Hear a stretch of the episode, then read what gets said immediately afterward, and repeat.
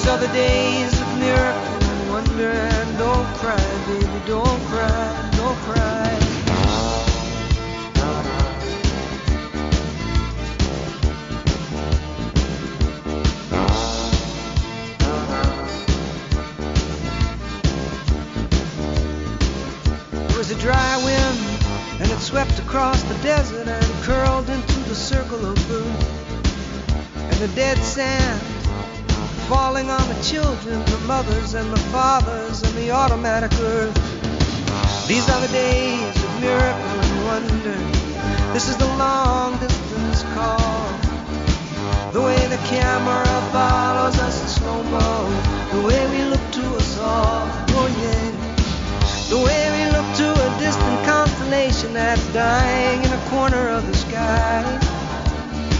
These are the days of miracle and wonder. And don't cry, baby, don't cry, don't cry.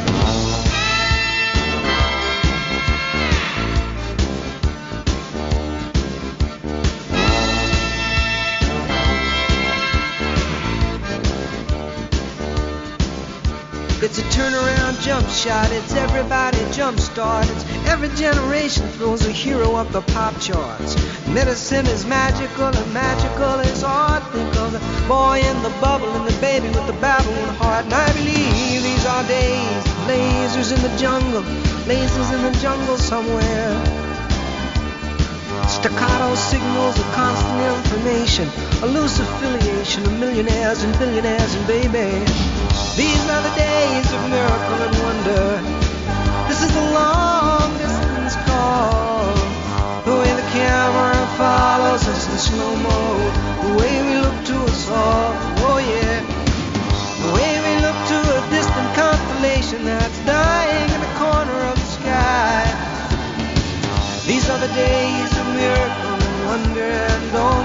baby, don't cry, don't cry,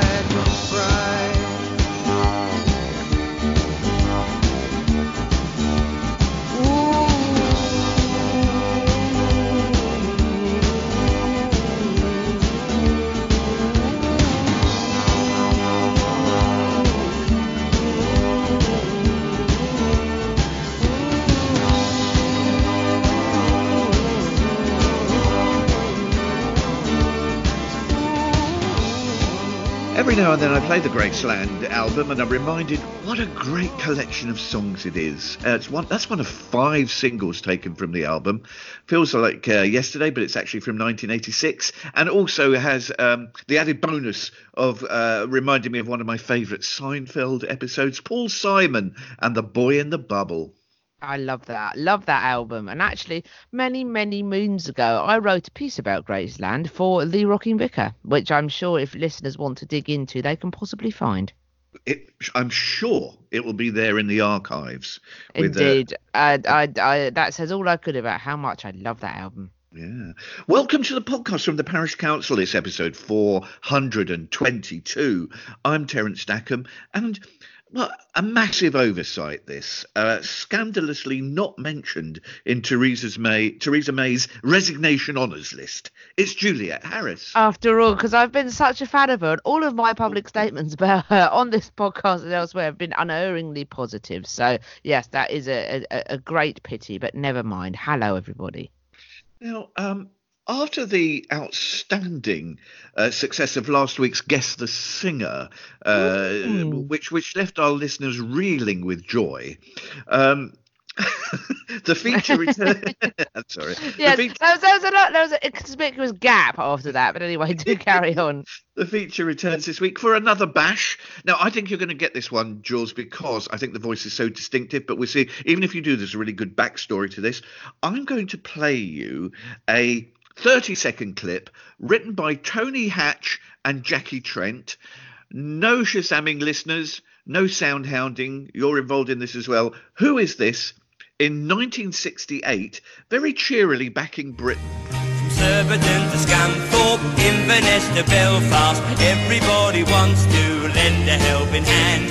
From Liverpool to London, the Isle of Man to Cardiff. Looks as though it's gonna sweep the land. In Britain, yes, I'm back in Britain.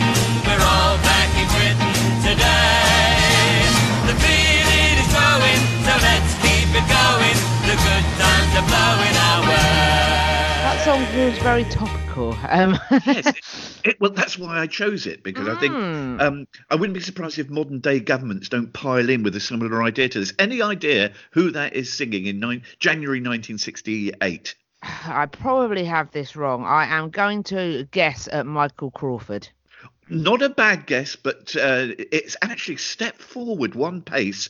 Bruce Forsyth. Ah, I, I, I, yeah, that doesn't surprise me You in can- the you can- slightest, actually. yeah. Yeah.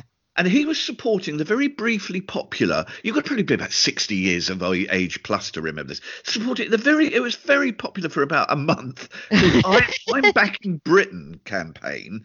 Um, um, unfortunately, that record only sold a, a handful of copies and failed to boost the British What a, economy. what But- a pity and what a surprise, yes. But yeah, I'm back in Britain. It was a very, it's a very brief movement. People were asked to. This is the thing. This is what I thought might get get you going. Uh, people were asked to work uh, an extra 30 minutes each day to boost productivity in shops and factories and so on, but without pay. Mm, I, su- I suspected that was going to be the end of your sentence there. Yes, a very um, very open quotes, patriotic close quotes. And um, trades unions, of course, soon figured out. It Yes. was also a way for companies and managers to exploit their workforce, and it did, as I said, quickly fizzled out. But I, th- I thought, um, oh, you, yeah, but it, for about a month, it was everywhere. I can remember you could go into shops like W. H. Smith, and they would give you a reel of stickers to put on your school books or uh, around the house or on your fridge to remind you to back Britain and do an extra half hour of uh, that's work every that's day. so that's something so It's creepy about that, isn't it? Oh yeah, absolutely. No, you're completely right. That this is very shrewd. Yes, it doesn't surprise me if we'll get this back. Uh, get this back 51 years later. Although very much enjoying Steph McGovern's uh, comments yesterday at a non-BBC event which she was hosting as a freelancer. Um, it, as she put it, she's proud to be a girly swat. Let's see who's in the job the longest. So it might well be that Boris is not around for long enough to give me a reel of uh, "We're back to utopia" stickers or whatever it is they will say.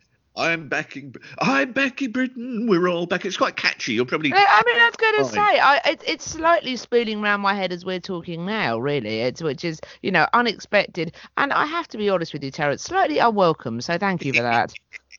super fans. Not not the Mm. latest invention from James Dyson, but people. oh, very good. Yeah, I, I worked hard on that. Um, I bet it needed acknowledging. Yeah.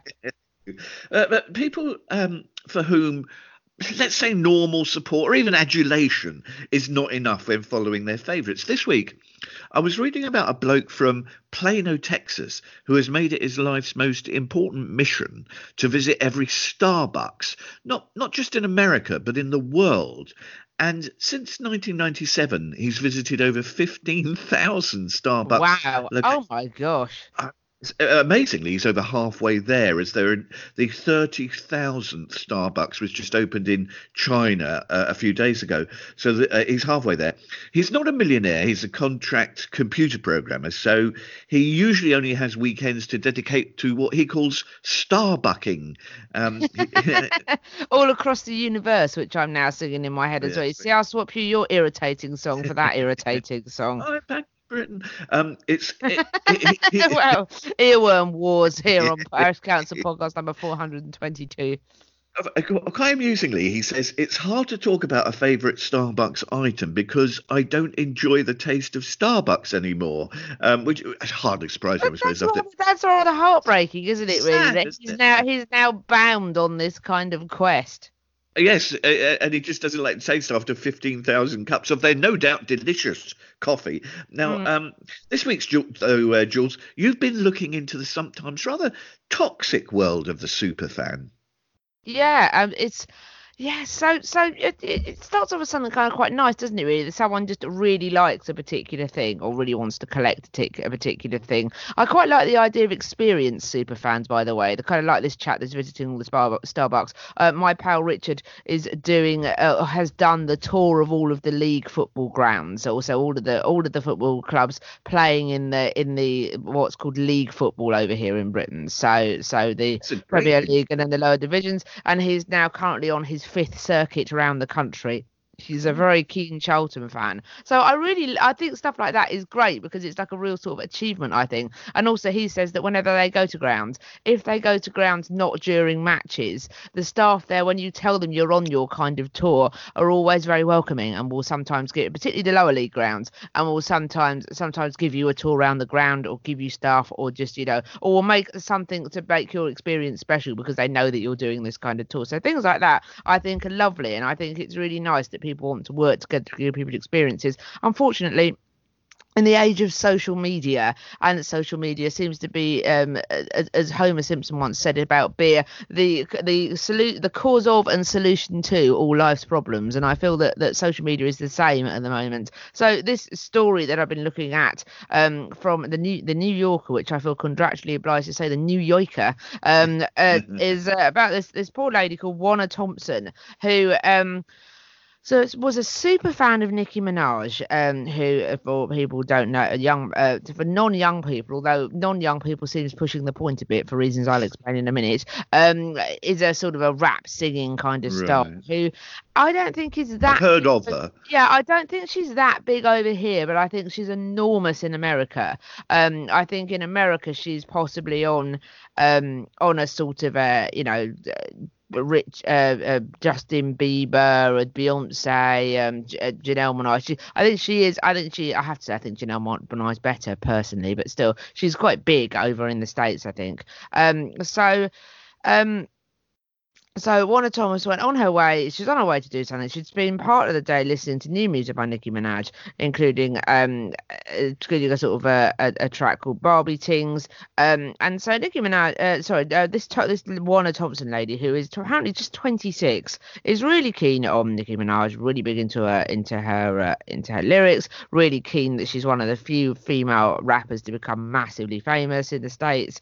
Um, but she was concerned that you know her musical progression has stalled as the new. I love how the New Yorker's like wiki and that it plays things with a straight bat. Um, and this uh, this uh, Thompson points out that Nicki Minaj I say non-young people. She's nearly forty, so Nicki Minaj is older than me. So therefore, because I'm not young, she can't be young either, in my view. And Thompson just speculated on whether or not, you know, should she still be, you know, rapping about doing various things to various people and, you know, how great she is, etc. Even though she's pushing 40, should she not be starting to think about real concern? Should she not grow up a bit, basically? Mm. And Thompson tweeted this. Um, so you know how dope it would be. I hate, I, I hate having to use that my voice, but anyway, I hope, and you know how dope it would be if Nicki put out mature content, no silly and then a word beginning with S, just reflecting on past relationships relationships, being a boss, hardships, etc. She's touching 40 soon. A new direction is needed. Um, Thompson pops off, does uh, listens to a podcast tape, and comes back two hours later, and basically her phone is full of people trying to threaten to kill her and direct messaging trying to threaten to kill her. And there's even a message from the Nicki Minaj official account that says, um, well, this is very, very, very challenging for our PC ratings. So a uh, word for genitalia beginning with D. Um, you hating um word for bottom and then word for lady of the night. Got the nerve to have a Trinity flag on your page. The message added, "Just say you jealous. I'm rich, famous, intelligent, pretty, and go. But wait, leave mite round things. Tired of you sucking them. Thanks for that, Nicki Minaj, the great spokesperson of her generation. There, but there's something really, really malign about the fact that people cannot even express opinions about things without people that claim. So the interesting thing about being a super fan is what is being a super fan? Is it really, really loving someone's work to the point where you won't take any criticism of it and you are a supporter all the way and you will support someone whatever they do? regardless if it's good or bad, or if they do good things or bad things, or is a super fan almost like being a kind of a theoretical friend to someone, as in you kind of you mm. support them and you want the best of them and you really love them and you love their work and you buy you know admire they do, but being a friend sometimes means saying things that are not uniformly positive because you want the best of that person. So she has, has so this lady here, Thompson, has taken Wanna Thompson has taken the latter approach, which I would as a super fan actually, which is why I mm. find British uh, politics frustrating at the moment because certain people that support certain parties seem to be interpreting it as politics as football fandom rather than mm. politics as thinking fandom. In that you know you you cheer whatever's going on and you must never ever criticise. It was actually, funny enough, some of the football fans I know are the moaniest people about their own own team. But still, I think you get my point. I do. And, and there is, there, and, and this this article goes on to talk about how so I mean, and I don't know if it's the age of, and I know millennials get blamed for absolutely everything. So I don't want to continue being the oldest millennial swinger in town. I don't want to continue to kind of pile on that. But there is something interesting about our social media, uh, that how social media has changed our attitudes to things, and how there is this sense of entitlement and this idea that people can think they can say what they want. And again, that's an idea that's supported politically, I think, by what's going on on both sides of the Atlantic at the moment, uh, and the way that discourse is going. And also that they you know people think they can say anything and that everything has to please them if you see what i mean. Now i don't think Wanna thompson was entitled. I think she was she was you know i think she was she she made you know some fairly thoughtful comments or at least non non-controversial observations in my view. But it seems like when I say people have to please them, the flip side to this, of course, is if something happens that doesn't please you as a fan, people are just so unpleasant on the internet. I mean, the Star Wars The Last Jedi seems to be this kind of, this sort of crazy kind of, there was this huge, um, many of the new people in Star Wars, the latest Star Wars films, are women and people of colour. And the Asian American cast member Kelly Marie Tran was harassed so violently online that she quit social media. And the same thing happened with Leslie Jones from the Ghostbusters remake. And I think that the internet, particularly, that fandom has started to become overtaken by this really malign element. The same people that are the Make America Great Again Trump supporters, the same people that went crazy over Gamergate. There's a there's a worrying element of the far right about this as well, which is what makes what is making internet fandom. I mean, it's not fandom, and that's the thing, isn't it? There are people that are genuinely super fans that genuinely love an artist's work, and there are people who are using that as a platform for hate. I think online. I, I, I don't think there's any other way of putting that. And it makes me really sad because the, this whole article talks about um talks about different kind of ideas of fandom. And i find it so sad and such a throwback to a gentler world that they talk about um the different kind of fandoms. And they mention people that are most people are fans of something whether it's the red sox hamilton the musical or agatha christie. I don't feel that agatha christie deserves to be dragged into this really. I think women of a certain age like my my mum's crime book club who really like agatha christie they, they're a different world to people that are swearing online at other people particularly the fact that Nicki Minaj did it to one of her own fans. Doesn't that sum up where we are? We're in a very strange place. I think. Well, we're in a strange place in the world generally. I think. But the idea of super fandom, that that it has become this kind of malign sort of force, is such a pity. I think. With, with so much of this tox, uh, toxicity coming Mm. from stands or super fans using the internet in particular, and in particular um, social media. I repeat what I, have been saying for at least 10 years that to use Twitter and Instagram in particular, you should have to register with ID Yeah. so that abusers can be readily and easily identified. Uh, I know people, some people always come back to me with that and say, oh, you know, you've got rights of freedom. But with rights come responsibilities, and that includes facing the law if it needs to be, if people threaten or abuse. And this is where, Hmm. in particular, Twitter have got it so wrong. It Oh, doesn't happen absolutely, yeah. it doesn't happen quite so much on Facebook because on Facebook, I know there are ghost accounts and people use sort Yeah. of fake accounts to stalk ex boyfriends or girlfriends or whatever. But in the main, people are who they are on Facebook because you've you've got to go through a few stages of ID, and Twitter should have at least that if not more, um, because in if you you know well I hate saying in real life, but you know what I mean. If you um, write to a newspaper, for example, with some trenchant views, you would either have to write with your name and address or your email address, which they should check out before publishing uh, to make sure that you're a, a legit person. Um, but on Twitter, you and I could set up a fake Hotmail account in the next two minutes. Use that to set up a Twitter account, and well, hey, where we go, we know we can be on at Nicki Minaj or um, Mr. Corbyn or Mr. Bruce, Boris Johnson or whoever, um, with that, you know, with seemingly no way of tracing it back, or, No, or that, I- that, no, that no move to wish to trace it back. Absolutely, and I think the thing, just to come back on that slightly, the thing that that makes that so malign now, I think, is the worldwide reach. I think, and the way that that all of it, that you know, the audience for your stuff online can be so huge. The the at the speed at which stuff goes viral on Twitter is really frightening. I think, and I think we've talked before about social media storms that get out of control mm. and stuff like that. But I I just want to. I'm not defending Twitter at all, but one thing I did note in this article is that it's a really good article actually. Recommend that people have a look at it. Is that it talks about how um different it hasn't. It, it's not new with social media, if you see what I mean. It's not a um the thing that actually made me slightly grin in this article. So it's so long. I'm trying to find the paragraph that I'm referring to now.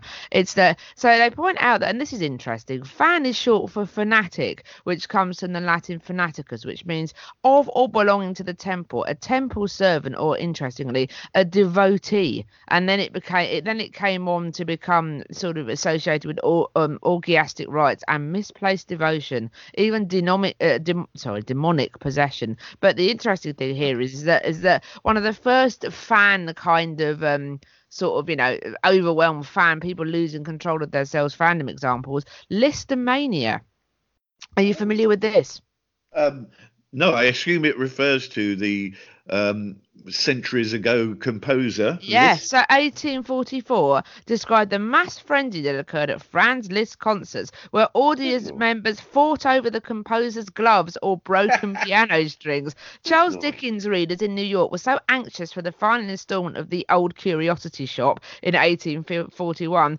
that they stormed the wharf where it was arriving by ship and shouted, cried out, "Is Nell dead?"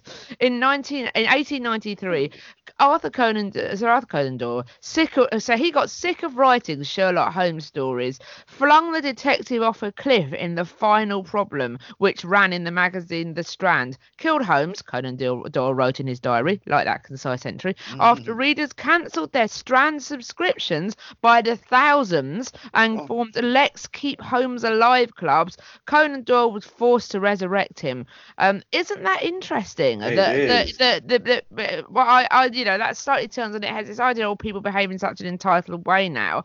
Maybe it's not just the let's blame the millennials problem. Maybe people have always done that. It's just the uh, uh, partly social media means that the spread of the spread of news makes it a worldwide thing, and also I think there is a viciousness in social media, and we often come back to this because, as you rightly say, people can be anonymous That's right. And who on would have certain platforms, not on all It- platforms, but on certain platforms. Who would have thought we could have brought together Nicki Minaj and Sir Arthur Conan Doyle? I like to feel this is a better quality of podcast, I must say. Coming next, do we all need a nemesis to make us more successful?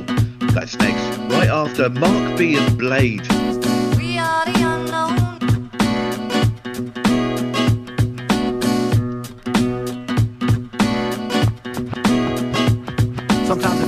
Now, nothing is going your way. You've been recording endlessly, sleepless nights aimlessly. Songs wasted, cause tapes are gathering dust. Step one, we're talented. Step two, who can we trust? The industry that's full of cutthroats, false hopes, money controls, killer of many souls, anything goes. You know the ropes, but if you ain't part of the clique, you ain't part of the plan, so you might as well quit. Studios costing the earth to higher you feel. You could set the world on fire if you had a deal. But let's be real about this, it ain't what you know, it's who you know. It's all a game and we're all part of the show. What's the role that you play? Can you do it your way? You need a hell of a lot of luck being from the UK. You can say what you wanna say, but remember it's rare that you'll be getting continuous airplay. We are the unknown. Now you know the name, unstoppable, clever, artistic. You're about to enter a higher level dimension. We're fantastic. You know the name. Break the barriers and persist to climb. Many have traveled down the road that you're about to take. Made many mistakes while searching for the perfect break. Years of hardships, ripped jeans, a bearded face. You were there at the wrong time in the wrong place. Maybe next time when you ain't looking desperate, they'll be on you like a rash. Yeah, you guessed it. They wanna know your name, where you're from, how long you been an entertainer for, and who wrote the songs. Do you know Danny from Sony or Mike at Universal? Dawn from RCA. I met her at the dress rehearsal. Name checking could get you recognized further, but in the meantime, trying to survive is murder. It's all a game to them, but to us it's life or death. Or maybe they just lack a lot of depth, or maybe they just don't understand what it means to record, how it feels to perform, but we go on. We are the unknown. Now you know the name, unstoppable, clever, artistic. You're about to enter a higher level dimension. We're fa- fantastic, dig, dig. We are the unknown. Now you know the name. Artistical brainwaves are being siphoned. On the streets, you recognize your names all over the town. You've been recording for years and you're well renowned. Situations confuse you, bad luck pursues you. Promoters hire you for your services and use you, but fail to pay you. They aim to play you. My advice is play the games like they do. Who knows what's around the corner? It could be the break that you've been waiting for. As a performer with sense, something's about to happen. Keep it up, never give it up, no matter what they all might say. One day it could pay off. Watch the parasites crowd around you like you're some sort of megastar. But in the meantime, trying to survive is murder, and the conditions you're living in have never been worse. It's in your blood, you're addicted. Nothing can change that. Make your move. This is payback. We are the unknown. Now you know the name. Mark B. Blade. Prime cuts. We're fa- fa- fantastic. Break the barriers and persist to climb. We are the unknown. Now you know the name. Unstoppable. Clever. Artistic position. Artistical brainwaves are being stifled. Now, now, now, you know the name. We're, we're fa- fantastic. We're fantastic. Fantastic. Fantastic. Fantastic. I often find myself whistling this. Uh, not the rap bit, obviously, but I, I love the little riff to this, and we'll discuss that in more detail later on. But I remember this from about 2000, 2001. I thought, part of my mind thought this uh, this had been Mercury nominated, this album, but I don't think it was. But it was very much one of the albums that I listened to all the time at that time. Anyway, I remember walking down the lanes in Brighton once with a friend of mine, and it was just everywhere. You'd hear it wherever you went. Um, Mark B and Blade, a collaboration from 2001, and that from the album. Um, I think the album is called The Unknown, and that track is The Unknown. That's a, what a great track, new to me, um, and I immediately added it to my Spotify favourites list when I heard it Mm, a that is couple of days endorsement. Thank ago. you. Yeah, after you chose it for the podcast, yeah. It's Um, a lovely tune, and there's a, there's another one. Oh, yeah, the album is called The Unknown. Um, I don't think it was a hit, but there was another tune called You Don't See the Signs, which I think was quite big as well. Okay. It seems that to be a superhero, you need to have an arch enemy, a nemesis. Uh, from my era, era um, Batman had the Joker, the Riddler, the Penguin, amongst others. Superman had several, the most notorious being Lex Luthor, uh, a mad scientist trying to destroy everything Superman held dear. Um, I didn't fully, fully realise that people in real life also feel that they, they must have a nemesis. And until I read an article this week in Your The Guardian, Mm, um, we, we, we like to bring the good content for you, Terence. and this was highlighting that the writer Ellie Hunt has written a book, Why Everyone Needs a Nemesis Harnessing Pettiness for Greatness, which is a terrific title. It's a wonderful title. That would almost, you know, I, I'm tempted to read it on that alone. Now you're a bit of a superhero yourself, Jules. Do you have uh, do you have a series of arch enemies who you've defeated through your five and thirty years on this planet?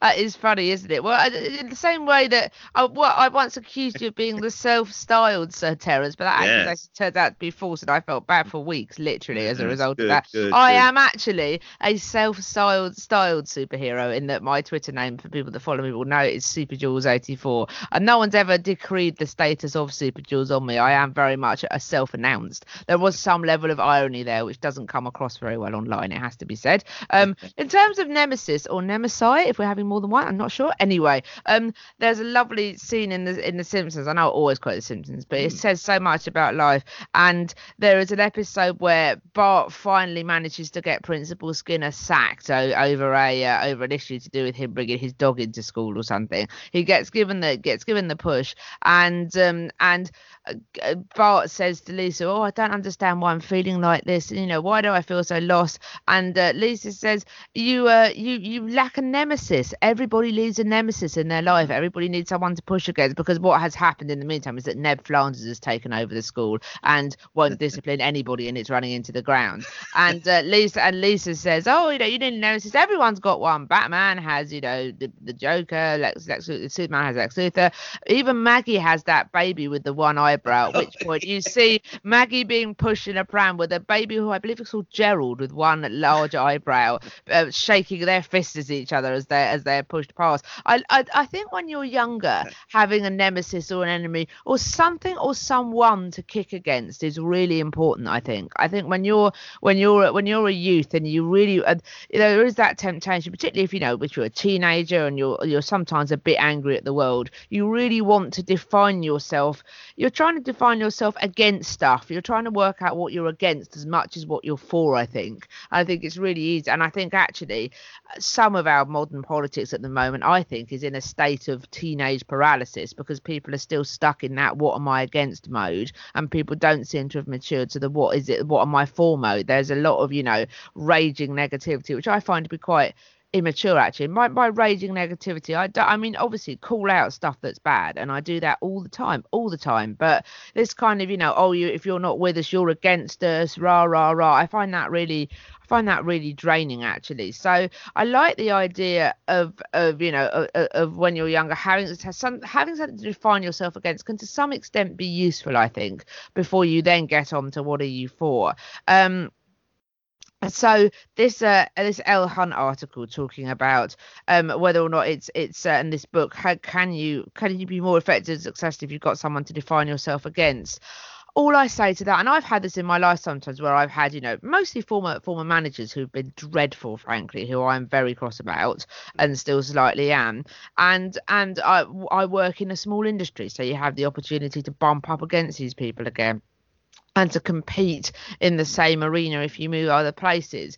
Part of me thinks, oh yes, you know, that is good to be able to have something to drive yourself on, to have goals as a goal driven person to use the uh, the rather trite te- terminology I, I do like having that. But equally i always always remember and this is a phrase that i use the most and weirdly it was taken from a review of rid of me by pj harvey in the nme in which the author that wrote the review claimed to have been so shocked by the point at which rid of me actually burst into life that she crashed her car whilst listening to it and got whiplash. Whether or not that is true i don't know. But she it was uh, and I, I again all of my fandoms are here this week. Simpsons pj harvey. So so pj harvey apparently and i think she has talked about this in a limited way in interviews between the first and the second albums had a bit of a breakdown where it all went it all got a bit too much. And her mum basically drove up to tottenham where she was living bunged her in the car and drove her back down to the to the west country where she kind of recovered.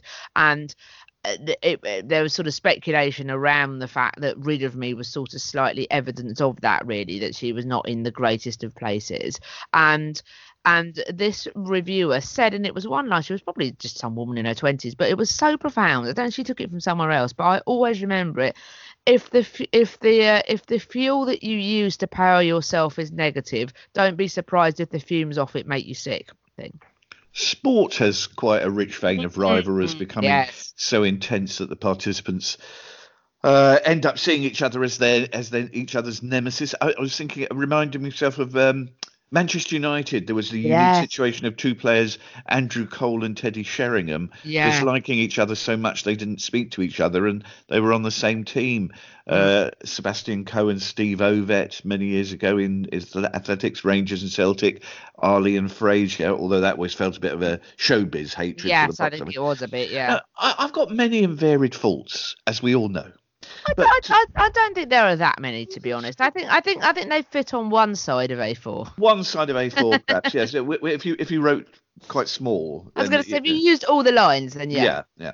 But um, considering someone my nemesis or hating someone, it's it's that's not something I do. I think it's just such a waste of energy and time. Mm-hmm. If you don't get on with someone, um, just move on if you can. I know it's difficult in a, a work environment, but I, also I'm terrible at falling out with anyone. If I was to say something horrible to someone, uh, you know, to hurt them, I just know I'd spend the next ten years rerunning the Oh, situation in my mind and which, regretting shows it. that that side of A4 is perhaps not needed after all. But yes, I, I completely agree, and I'm the same actually. If I inadvert, I'm very, I just don't have that in my. I mean, no, I get cross sometimes, but I don't have that in my nature. I don't have that spite in my nature, and I f- sometimes find it an unattractive trait, even in you know people that I do love very much. I must admit. Just let it go. It's the only way in life, I think. Um, buying tickets for gigs, uh, football matches, anything really, how's that changed over the years? That's next, right after this splendid track from the Maisonettes.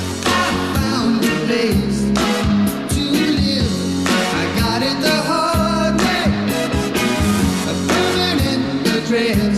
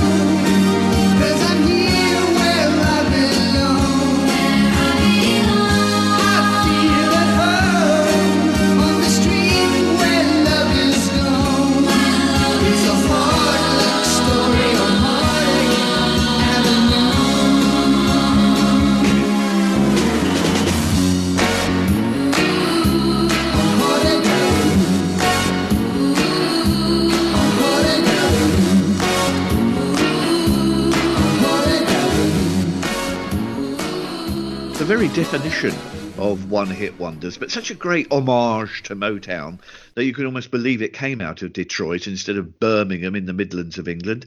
Um, a terrific single, it reached number seven on the UK Top 40 in 1983, The Maisonettes and Heartache Avenue. And if I am, uh, that is a great tune, by the way, and I'm enjoying our commitment to songs that you could basically go do do do do to on the podcast as well. I didn't know, it's excellent. Then I, that had a bit of a resurrection actually, Heartache Avenue, because I'm sure when I was, I'm just looking it up now. When I was, um, when I was around and, and, and about as a youth, it was sampled by a um sampled by Rap Team, I think. Um, I'm just trying to look to see Heartache Avenue. There was a um, there was a sort of a rap collective, I think, who sampled it and then did as as as would be their wont, lots of rapping over the top. Um, Roll Deep.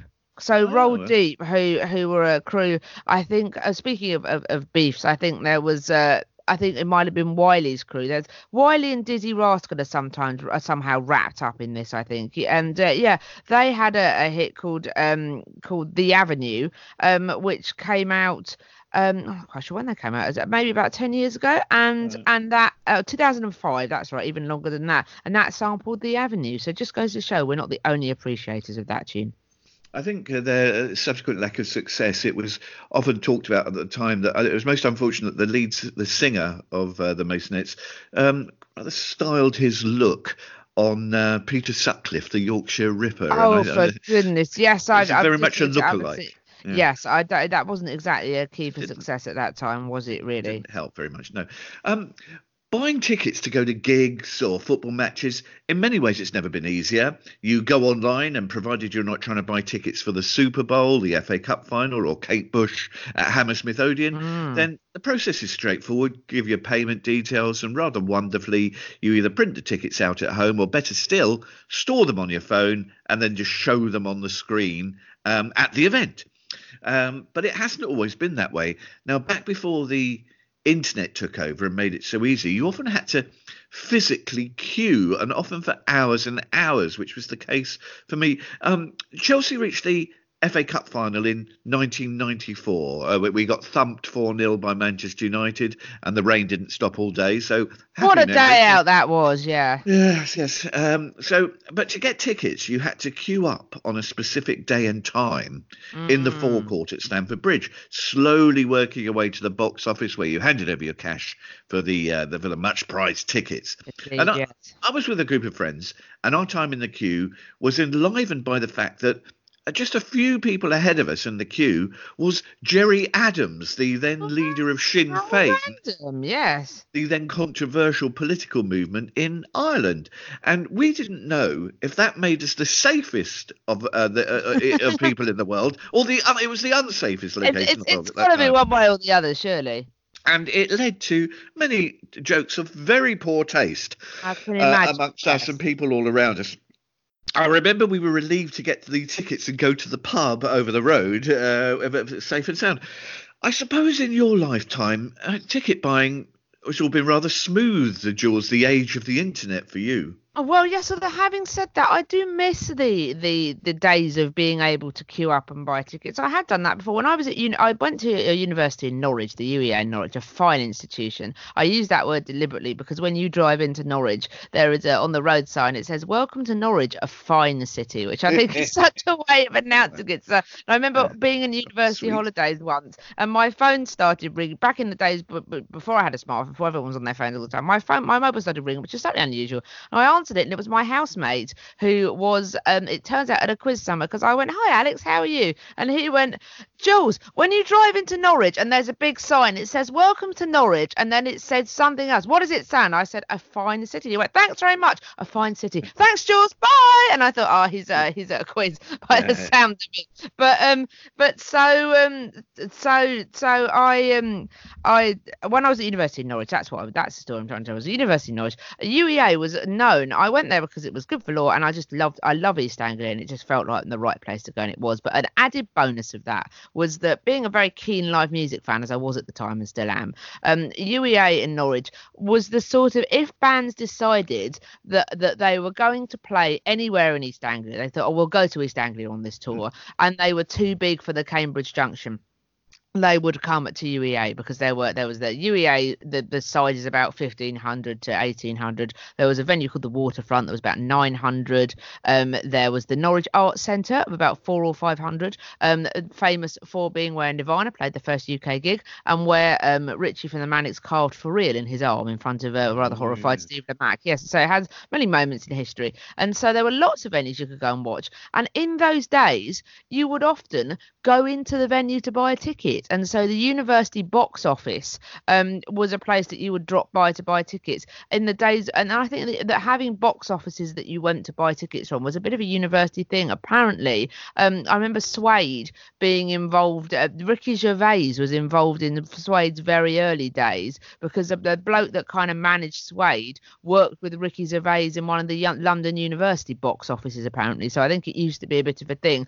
And the the disadvantage of buying tickets on the internet is that you miss out on the wonderful conversation that me and my friend had when we went to buy a ticket for the Jeevas um, at Norwich Arts Centre from the which was um, uh, uh, Crispin Crispin Mills from Kula Shakers um, next thing if you see what I mean. And we were going to go, and it was the next night, I think. It was like a couple of days beforehand. And we noted there were still tickets. And my friend said, Oh, would you want to go and see this? Yeah, why not? You know, really liked Kula Shaker. Let's go and give it a go. And the, the art centre was the sort of place where you could buy tickets. It had the kind of bands where sometimes it sold out, but you could sort of buy last minute tickets. I went to the Raveonettes last minute there once and really enjoyed it. And so we rolled up to the box office and asked the woman, who- was a rather dry woman that ran the box office at that time behind the counter, we could have tickets to see the Jeevas. And she said, unfortunately, it's been cancelled because Crispin Mills is ill. And we went, oh, that's a shame. She went, mm, I think it's that kind of illness where you don't sell enough tickets for your gig. And I'm really sorry that if you're buying stuff online, that you miss out. You miss out on a dry women of the world who've seen it all before. Um, and slightly, slightly mocking former pop stars for not having sold enough tickets to their gigs. Yeah, I, I, I come from the sort of online world now it is incredibly easy. It's much it's much easier not to lose tickets for things or not to forget things. If you buy a ticket so i went to see um 90s band pram who are still going in my hometown recently in st leonard's which was lovely. It was a great gig. But i the way that i bought a ticket for that was the facebook event was put up and my friends excitedly shared it. When i went into the facebook event it offered you an opportunity to get tickets so I bought tickets which were on Eventbrite or something like that and paid for them. It put them in a wallet onto my phone as well as emailing them to me. And then a couple of days before the gig, Facebook reminded me that I had tickets to go to this gig. And hmm. then it then during the day it said event tonight, get and your tickets are available here. So you could then go into the event and pull the tickets up.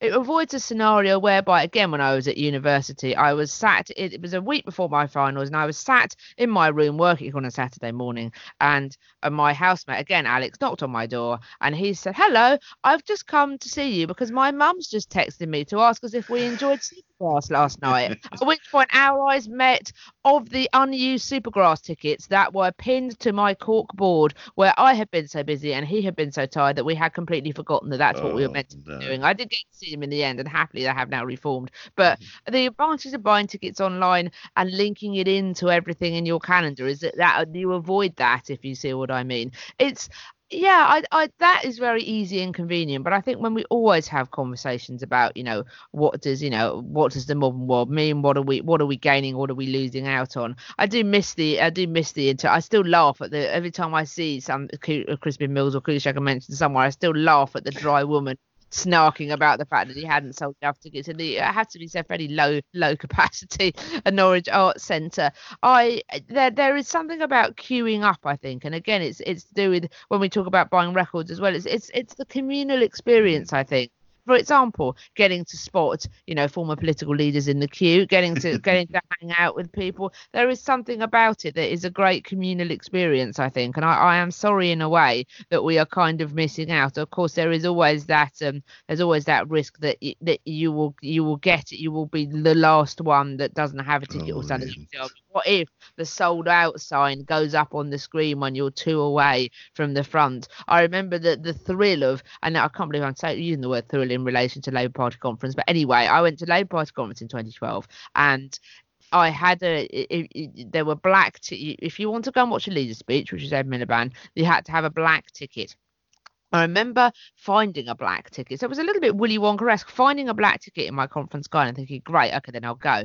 And the queue went all the way around the exhibition centre. So I remember being in this queue and I remember being being let in and really struggling to find a seat at which point someone shouted oh they've shut the doors behind us. So they then had two problems. A they shut the doors so no one else could get in and b they then had to put us somewhere which is how i ended up sat three rows from the front next to mps because they didn't have anywhere else to put me but I, I there was but there was something slightly thrilling of knowing that other people hadn't got in and I had, which is very Schadenfreudian, unlike me. But I, I don't know. There's there, there is something that we do miss out. I think we're not all queuing for tickets. Yes, it is incredibly convenient to be able to buy stuff on your phone and not forget to attend things. I find that aspect particularly useful. But I, you know, I, I, I would hate that we live in a world where the and where the I, I find it difficult that we live in a world where the capacity to interact with people in person is reducing, and maybe that is why when we talked earlier about our online behaviour and how negative and how how you know how people think they can say anything,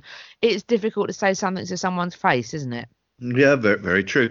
Well, way back in the way back in the seventies, there seemed to be, for some reason, less of a demand for tickets to, to gigs, and there was a more leisurely approach. And rather astonishingly, looking back in 1973, my girlfriend and a couple of our friends just turned up to Hammersmith Odeon on the afternoon of David Bowie's now legendary Ziggy Stardust farewell gig, and we just bought four tickets. We, we, we it was just a few hours before Yes, the gig. that's crazy, isn't it? Yeah. Yeah, you just walked. We just walked up to the counter and said um, four tickets for tonight. Now, fully expecting to be able to do so. It wasn't a surprise. You could generally get in to most things in those. But if you didn't go to the box office, there was the tedious business of having to visit one of a chain of record stores in London that sold tickets in advance. This was very common practice. Um, and you would you would exchange your 50 pence or a pound and a surly Oh, that's ridiculous, isn't would, it? they would tear off rather like oversized lottery tickets, the tickets for Yes at Wembley or Deep Purple at the Royal Albert Hall or whatever.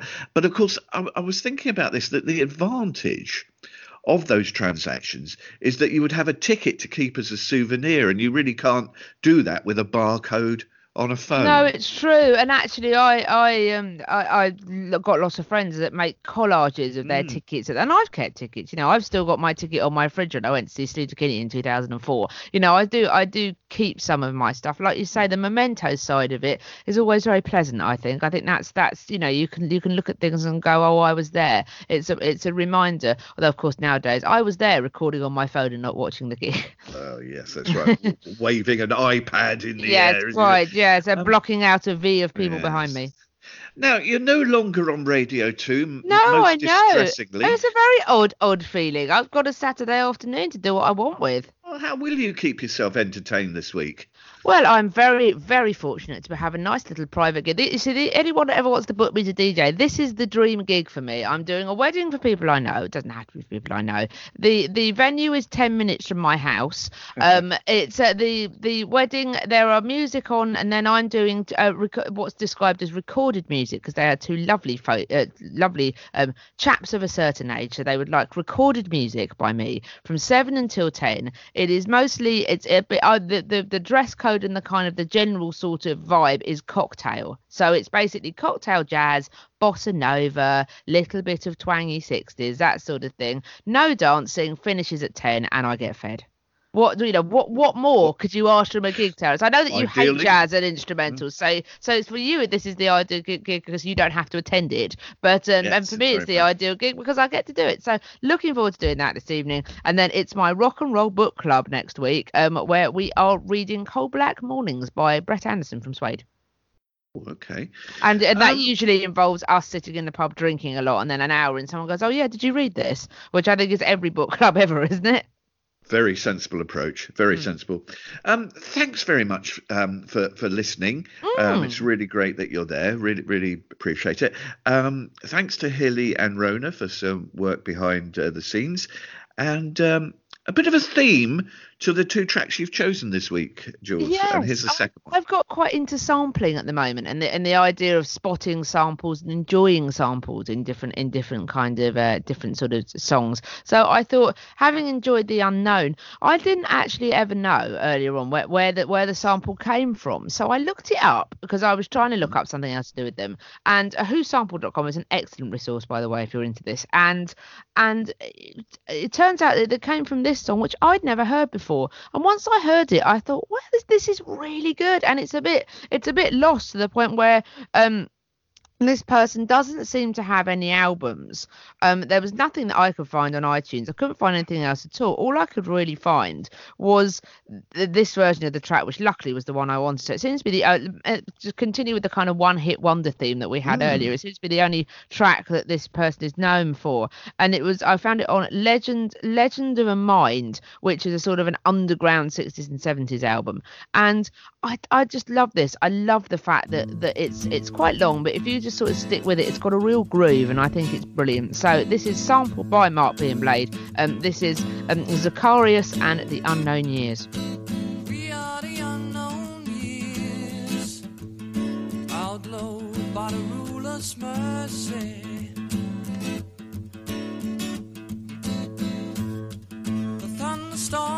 Moon is spares.